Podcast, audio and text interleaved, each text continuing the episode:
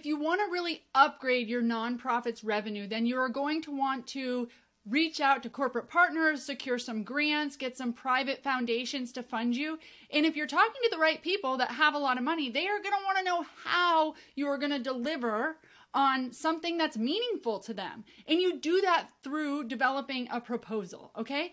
And you need to have this proposal. Proposals are really great to have because you want to know how are you going to use that money? How what are you actually going to achieve for them? How are you going to report that back to them? A lot of times people might say hey what, do you have an idea for something? And you go yeah we have this idea. And they go can we give you $10000 for that? And you go oh my gosh $10000 sure i'll take that. But then you get into the project and you're like holy smokes this is way more work than $10000 so proposals have in them timelines and methods of how you're going to actually do this project and there's budgets of how does everything actually break down and how much is it really going to cost and how much of your time is it going to take so that you feel really good by the time you're handing over proposal about when you get that money what are you going to do? How are you actually going to execute it? How much is it going to cost you? And you don't get in way over your head because you didn't really think these things through. So you don't need to get super overwhelmed by, oh my gosh, we have to develop these proposals. Because what I'm going to do is walk you through just the basics, what you need to develop a winning proposal. I have won hundreds of thousands of dollars in grants using this proposal template. So I'm going to give that to you. And today I'm actually talking to you from my home office computer because I'm going to walk through that with you. So let's talk about it.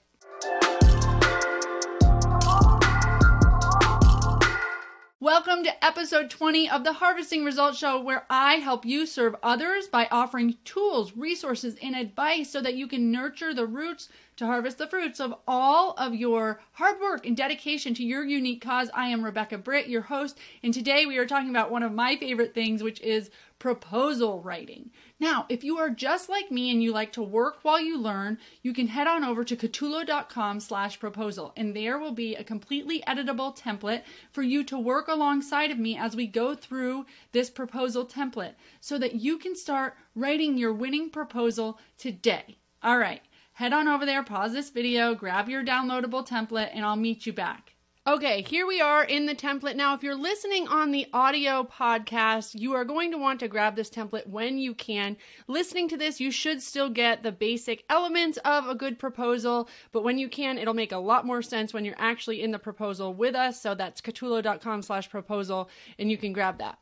Okay, so First things first, the logo. You want to start, go ahead, change this out. Obviously, you're not Catulo, so you're going to want to put your organization's logo there. Organization name. This is all on the title page. So you're going to have your logo at the top, and then you're going to have your name, organization name. And then you're going to have an authorized negotiator. So, who is the org's contact name. This could be you, this could be director of operations, this could be somebody else, maybe your evaluation person, but a lot of times it's you, right?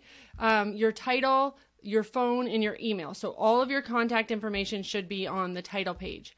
Then you're going to have a table of contents. And this is really important. Funders love table of contents. People love table of contents. It lets them know what's coming up, everything that is uh, involved in the proposal, all of the pieces of it, and where they can find each thing. So, of course, they might want to know timeline and budget right off the bat. This table of contents is going to let them know how to dive right to those things. So, it also shows that you're super organized and you have this laid out in a really systematic way. So, let's dive into the actual contents. Just so you know, in Word, uh, they Word provides a table of contents function, so you can actually add a table of contents that is going to automatically update as you update different things. So you don't have to like remember what page number you did something on and go make sure that that's right and check all of those. Uh, you should be able to. Well, I just clicked on one of the things and it brought me to the portion of it. But you should be able to uh, right mouse click. You can click update fields, and that will just automatically update the page numbers as you develop your proposal. So um, always using that table of contents, very helpful, that function.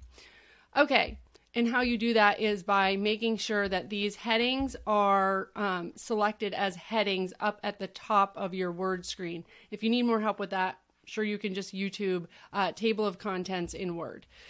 So, the first piece of a proposal is going to be a project overview. So, this is a summary of the whole project. You want a very quick paragraph that just says, What are you trying to do here? What will you accomplish with this funding?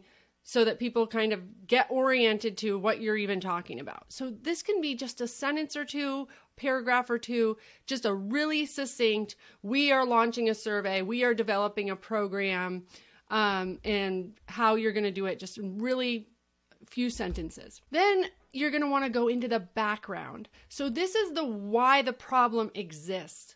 Why do you need this program? Why is this a good program to start? Uh, why is this a good research study to do? So, there may be lack of evidence for something, so you need to do research on it. There may be um, you know the buffalo area has no resources for homeless. So you're going to talk about the history of that. Like what about buffalo? What about the homeless population? What has been tried? What hasn't worked? Why is your method going to work? Okay so you really want a good background. In your background you should have some lit review. You should have some cited uh, research that kind of shows that you have done your homework and you understand the problem. Okay, so why do we need this project? Why is it so critical? What's been done in the past? And why are you choosing your specific approach? That's the background. Then you go into your professional overview. Why is your organization uniquely positioned to do this work? So, what has your organization accomplished thus far to position yourself as a leader in the space? Who is your team? What are their qualifications? So, you could say, you know, this organization has launched several of these programs. We have a proven track record. Um, we have great community connections. We're lacking this one piece, and that's why we're doing this. We have a team that's made up of X, Y, and Z, or maybe we're hiring consultants, or we work closely with the different departments or agencies that you're going to need to pull off a program like this or a study like this um, and then talking about what their qualifications are and making the funder feel really good about your professional position to pull off this program. And you can literally, like, you can just write that out as a narrative, or you can say, you know, write it out as a paragraph and then underneath literally write, like, Rebecca Britt, uh, you know, program evaluation and say a bio about that person um, or your, you know, your bio as it pertains to this project. So if you have specific experience that you've been a you know principal investigator on a study similar or if you've launched a program write that in the bio so that they can understand why you're uniquely positioned to do this so not just your organization but the people you have there too if you want to highlight them if you don't have people and you don't feel like your team is very uh, that they articulate that you can do this well, um, then just leave the team out and just say why your your organization's well positioned to do it. Then your proposed approach.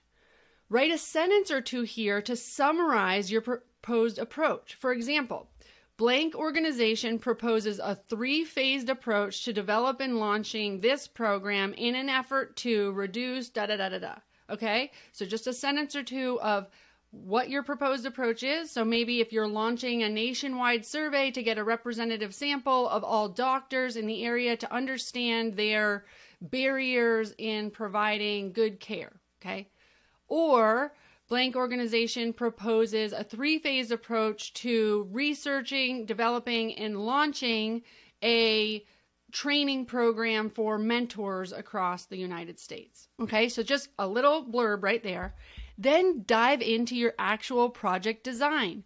What are the different phases and how are you actually going to do them? For phase one, let's say phase one is information gathering. So, what do you actually have to do? Do you have to still do your lit review? Do you have to figure out what's out there? Do you have to, maybe um, phase one is developing a work group um, and you need to get all the people together, right? Because before you have the funding, you're not telling people that you can you need a work group or an advisory council to work on this new project. So maybe phase one is getting the development of the work group together that's actually going to inform the program development. Phase two might be market research, it might be testing, it might be actual development. Uh, phase three might be assembly or launch or data collection or data analysis. So, just what are the different phases?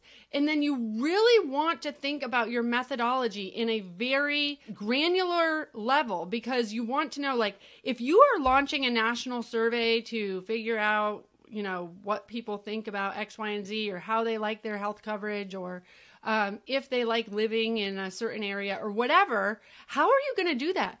How are you designing the survey? How are you recruiting people to take the survey?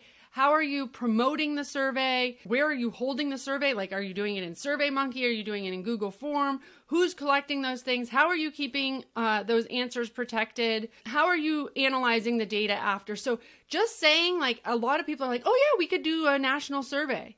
Could you? How? I mean, do you know people that are going to take this survey? Do you know how to recruit? Do you know how much recruitment costs if you're going to char pay for recruiting through like a, a sample company? It's expensive.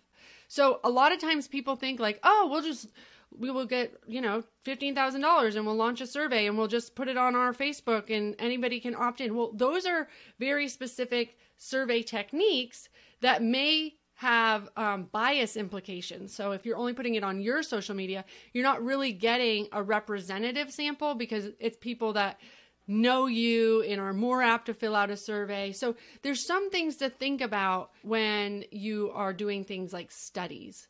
Um, and you really want to get down to like how are you thinking through all of these things if you are doing wanting to do a study like that um, i am always available to uh, talk about uh, consulting with you on that. If you're doing a program and you're pretty sure that you know how to launch the program, you're going to get a work group together, you're going to develop the elements of the program, you're going to recruit volunteers for the program, you're going to develop an onboarding training that okay so all of those things are a lot right? You have to figure out like how are you doing your onboarding training? Who's developing that? Are you doing it as an online training? Is it going to be like a zoom call? Is it in person all of those things like you've really got to think it through. Now there is a balance here. A lot of times i'm like listen i don't want to do that much work before i get the money right? Like part of the proposal will say like this is to be developed with a work group or we will figure out what software we're using with a work group or whatever because you don't want to do the whole project before you get the funding. But you have to think it through. You at least have to know what you're going to do with the money, what questions you're going to answer, what things you're going to have to figure out if you're actually going to launch this.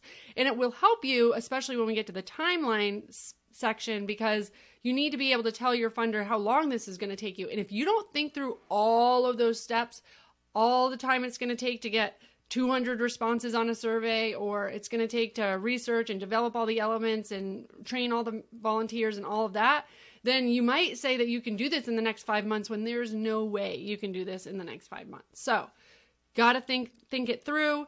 Write your different phases.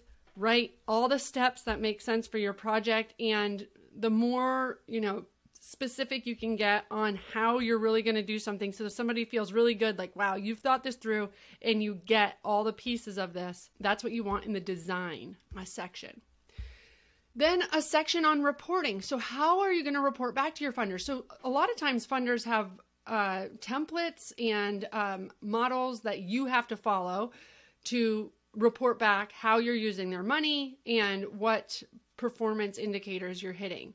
But if you include this, they will love that you are already thinking about reporting, you're already committing to what you um, want to do to track progress and to share that impact with them. So, anything that you can think of as far as how are you going to report back to them? Are you going to send them a narrative report quarterly? Are you going to just tell them at the end what the report is, how the project went?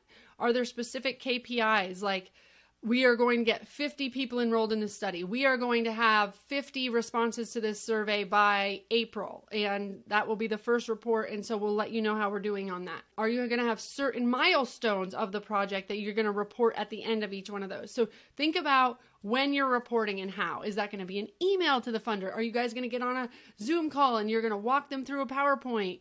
You know, I would also caution you to not commit to too much here in reporting you know, the least you can get away with, the better.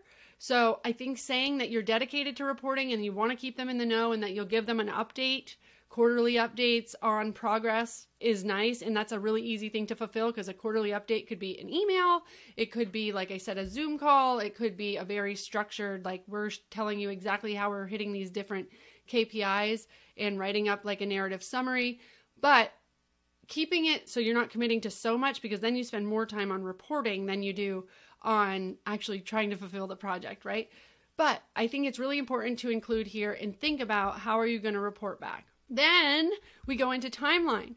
So, what are your timeline for key activities? Um, and I have a example here, but you're going to want to think about so like a lot of times I break projects down into quarters. A lot of times my projects are, you know, they might take a year to get done. You might go, you know, from September to October, this is what's going to happen. You might say for um, the last quarter of the year, October through December, this is what's going to happen. But just bullet out the key activities that need to happen in that quarter. And then this gives you something to report on as well. So when you go back to do those quarterly reports, you can look, did I did I hit all of those bullet points? So some examples we have here is like you need to do a kickoff meeting. You're going to have to develop the survey testing group. You're going to have to develop the survey. You're going to have to do a pre-screening tool for your survey. You need to incorporate the feedback and then have the survey finalized. Those are just if you were going to develop a survey, this is just some examples. Um, then in the next month, you need to launch the survey. You need to collect responses. You need to assess preliminary findings. In the next month, you need to do a quantitative analysis, a qualitative analysis. You need to uh, develop the report. Um, you need to deliver final deliverables. So, everything that you need to do, if it's assembling the work group, if it's developing the program materials, um, if it's developing the onboarding training, if it's getting the volunteers, if it's launching the program, starting the social media campaign, all of the things that you're going to need to do, at least at the higher levels, make sure that you bullet out in when you're going to do those. Okay? And then you have deliverables. So the deliverables section is very specifically what will the funder get? So the survey will be done by a specific date. So, expected completion date. Um, the survey data with preliminary findings will be done by this date. So, maybe if this was launching a program, you would say the program outline is going to be done this day. Um, the onboarding training is going to be done this day. The launch of the program will be done this day we will have enrolled, you know, 50 people by this day, whatever, whatever those key deliverables are. Um, deliverables are typically like the actual things. So I just said enroll 50 people, and that's not really a thing. Um, so if it's reports, um, if it's the program outline, if it's an actual training that you're developing, if it's a PDF one sheeter that you're having as part of this, those are deliverables. They're pieces of the program uh, that you need to actually develop and should be done at some point. So, deliverables, expected completion date. It's done in a table for you. And then finally, the budget.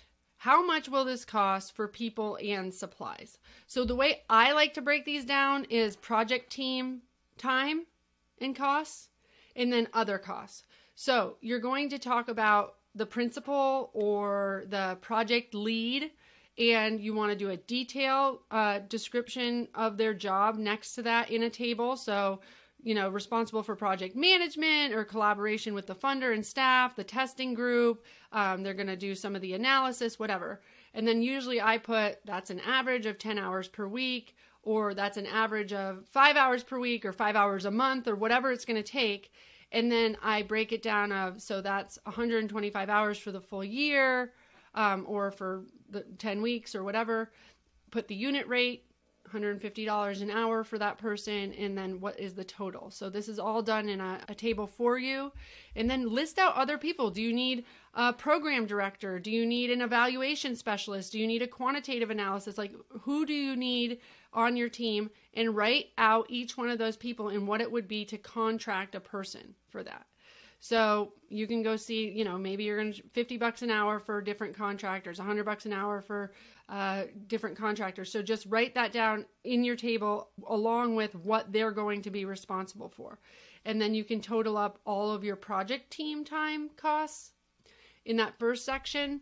And then other costs are like travel. Do you need to travel and during uh, a presentation, do you need to go to the funder and actually pay for airfare or whatever? Are there program supplies, the paper that it takes to develop this program, the software that it takes to develop this program? Maybe you're launching an online course for volunteers and that's going to be you know whatever the software costs maybe there's a, a migration of your website over to this uh, online course platform um, maybe you need to get literally like soup for a soup kitchen and or maybe you need to get all the materials to build a clubhouse like whatever it is all those other costs go under that.